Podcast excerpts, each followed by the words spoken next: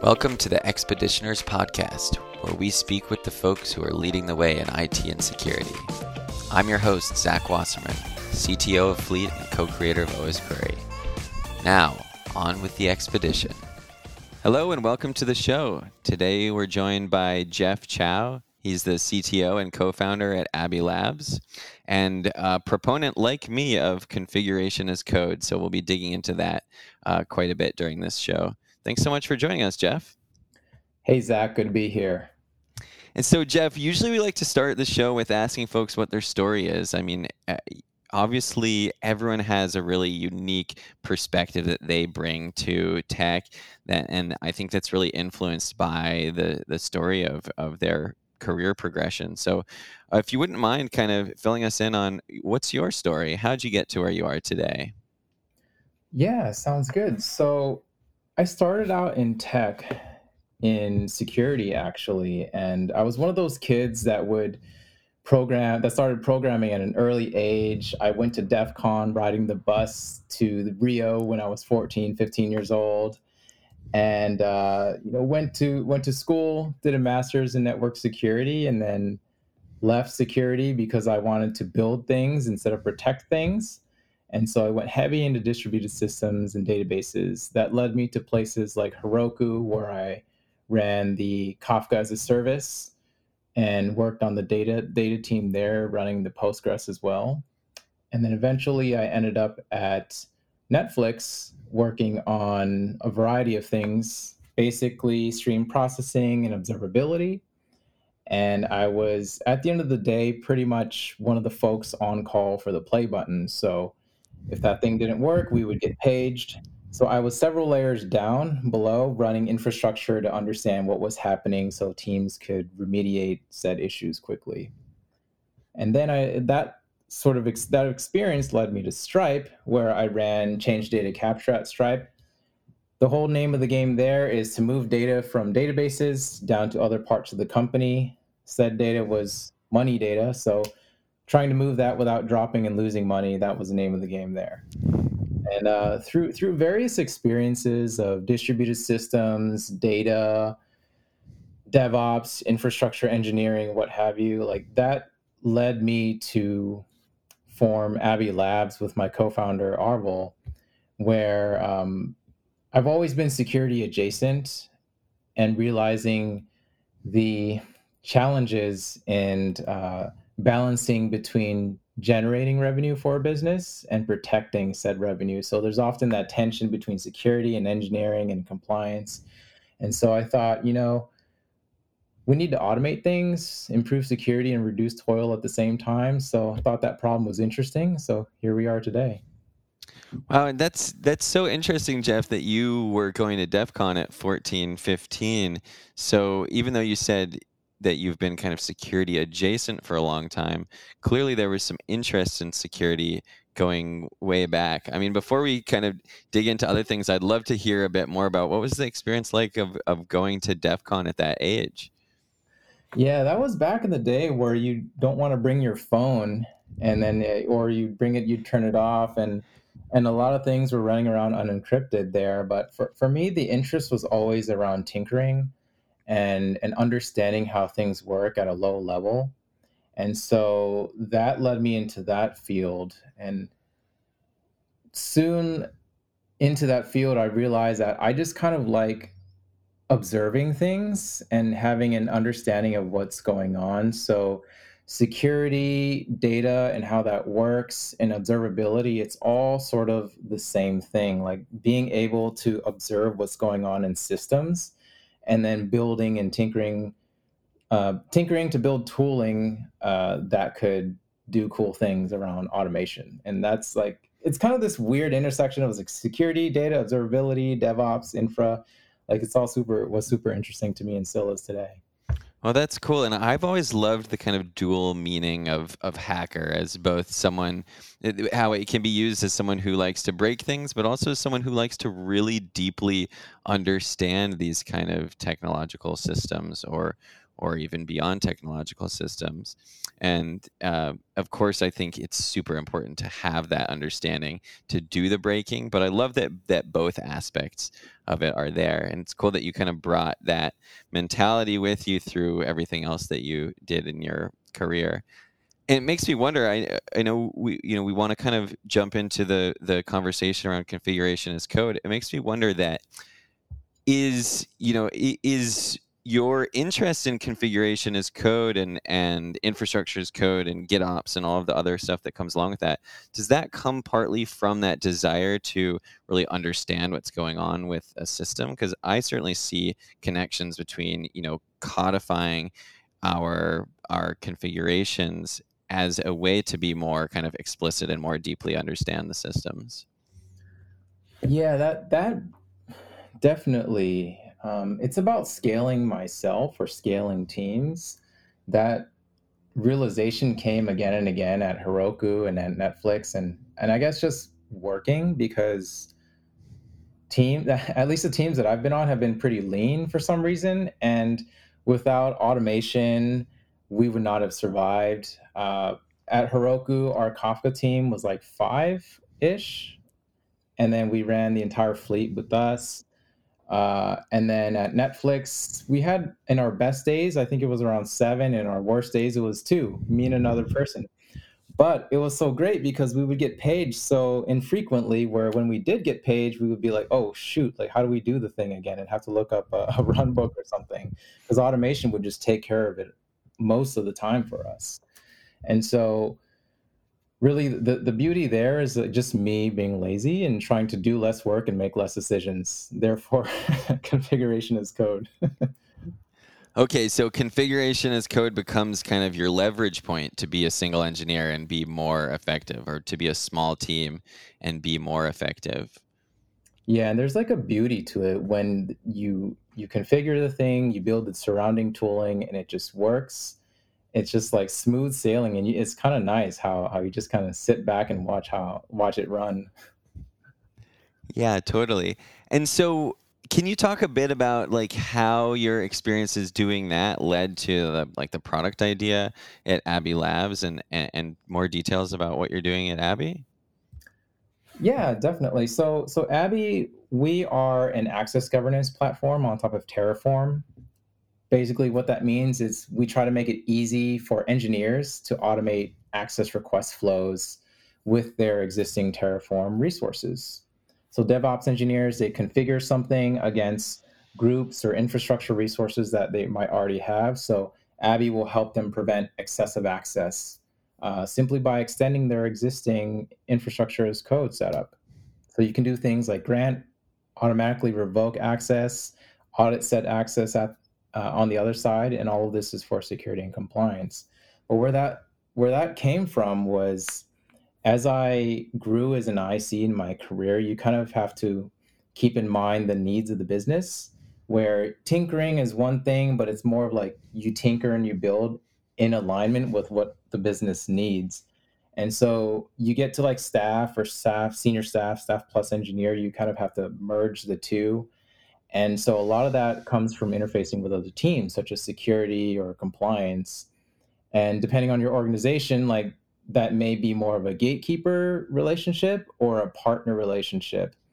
And so hopefully it's partner, but then you need like tooling and processes to work together. And too many times I've been told like, hey, you need to do this thing for reasons. And I don't quite understand, because as an engineer, I'm just trying to move fast. I'm just trying to build, right? I'm going to give myself admin all day just to get things done. But I know that's not the right thing to do. But then again, I don't have the tooling that helps me do that. So what are the options? Security can come in and do the thing for me, sure, but they might not have context into the infrastructure or services that I owned, own. And number two is I could learn uh, and learn quickly, but like often there's deadlines or timelines there. Uh, or we can just like do what most people do, is like a lot of back and forth through Slack. Or if you're trying to get access to things, it's like ticketing systems. Um, and so basically that shouldn't have to happen. Like ideally I have enough access to do my job and, and no more, but I just want that I just want it, you know, I want it more automated than me having to like figure out what to get, who to ask and all that stuff. Yeah, that makes sense. And so I think I heard at first you were kind of focusing on efficiency, like the original thing that brought you to yeah. configuration as code concepts was the idea that you could be more efficient, get more work done. But I think in what you're just saying there, you're also talking a lot about communication and maybe using communication, uh, use, using configuration as code and the and the related methodologies as sort of tools for communicating across the different stakeholders within the business. Is that kind of a, a appropriate interpretation of what you're saying there? Yeah, communication is is definitely important, especially for like the those secu- people driving security initiatives, because you need to give the right context to the people that need to implement said requirements or controls. And uh, the right context is fine, but then you'll need the tooling as well, because like imagine a, a, you being an expert in a particular domain and you need to work with stakeholders in other domains. Like it's not really feasible for you to go out and learn everything about anything. Uh, so then you need like processes, or communication, some way to communicate in the tooling and uh, to complement that so that you can all just get stuff done. Yeah, and I guess I see, you know, ClickOps as sort of the, the opposite of configuration as code. I see ClickOps as a, a very free form kind of pattern and something where the developers of the software have to have really thought about what kind of workflows you might want to enforce and what kind of communication you might want to have, or maybe you have to overlay with a ticketing system and that kind of thing, and hope that people are kind of keeping the the information in the ticketing system up to date with the information in our actual production systems. So to me, kind of an exciting part of this is is seeing that, you know, when we move towards configuration as code, we actually have ways to kind of formalize and enforce these kind of processes. Yeah, totally. And and it like ClickOps is okay to start, right? Like that gets you what you need. You do things the hard way. You do things manually first, understand the patterns or nuances, and then you automate the thing.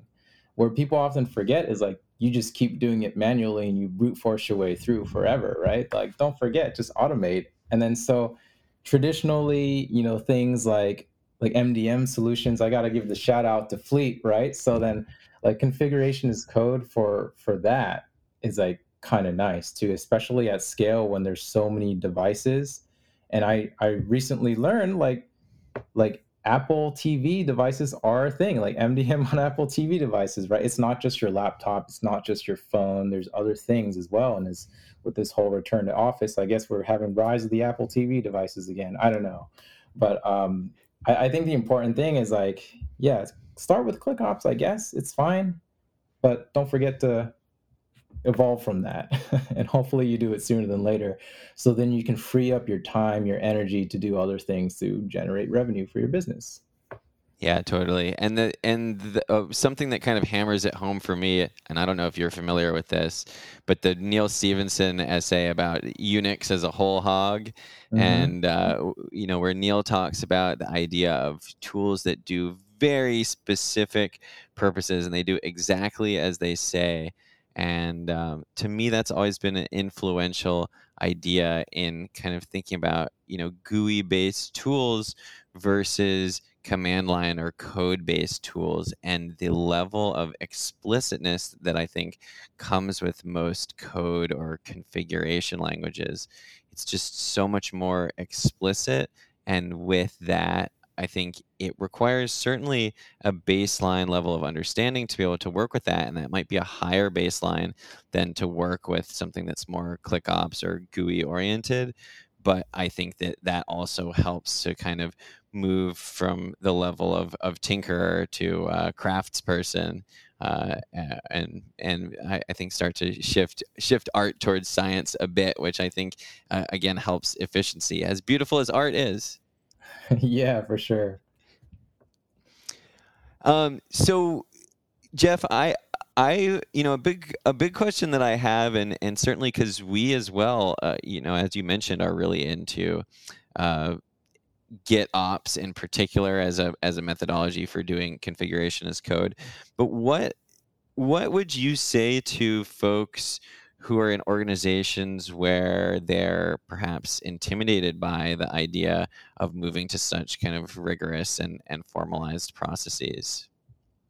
Yeah, that's that's a great question, because like change is hard, right? Like if you understand, if you really nail down your processes on how to do things manually, and if there are so many fires in your org that you're trying to put out, like sometimes you forget to take a step back and realize like what other high leverage points uh, are available for you to make in your business.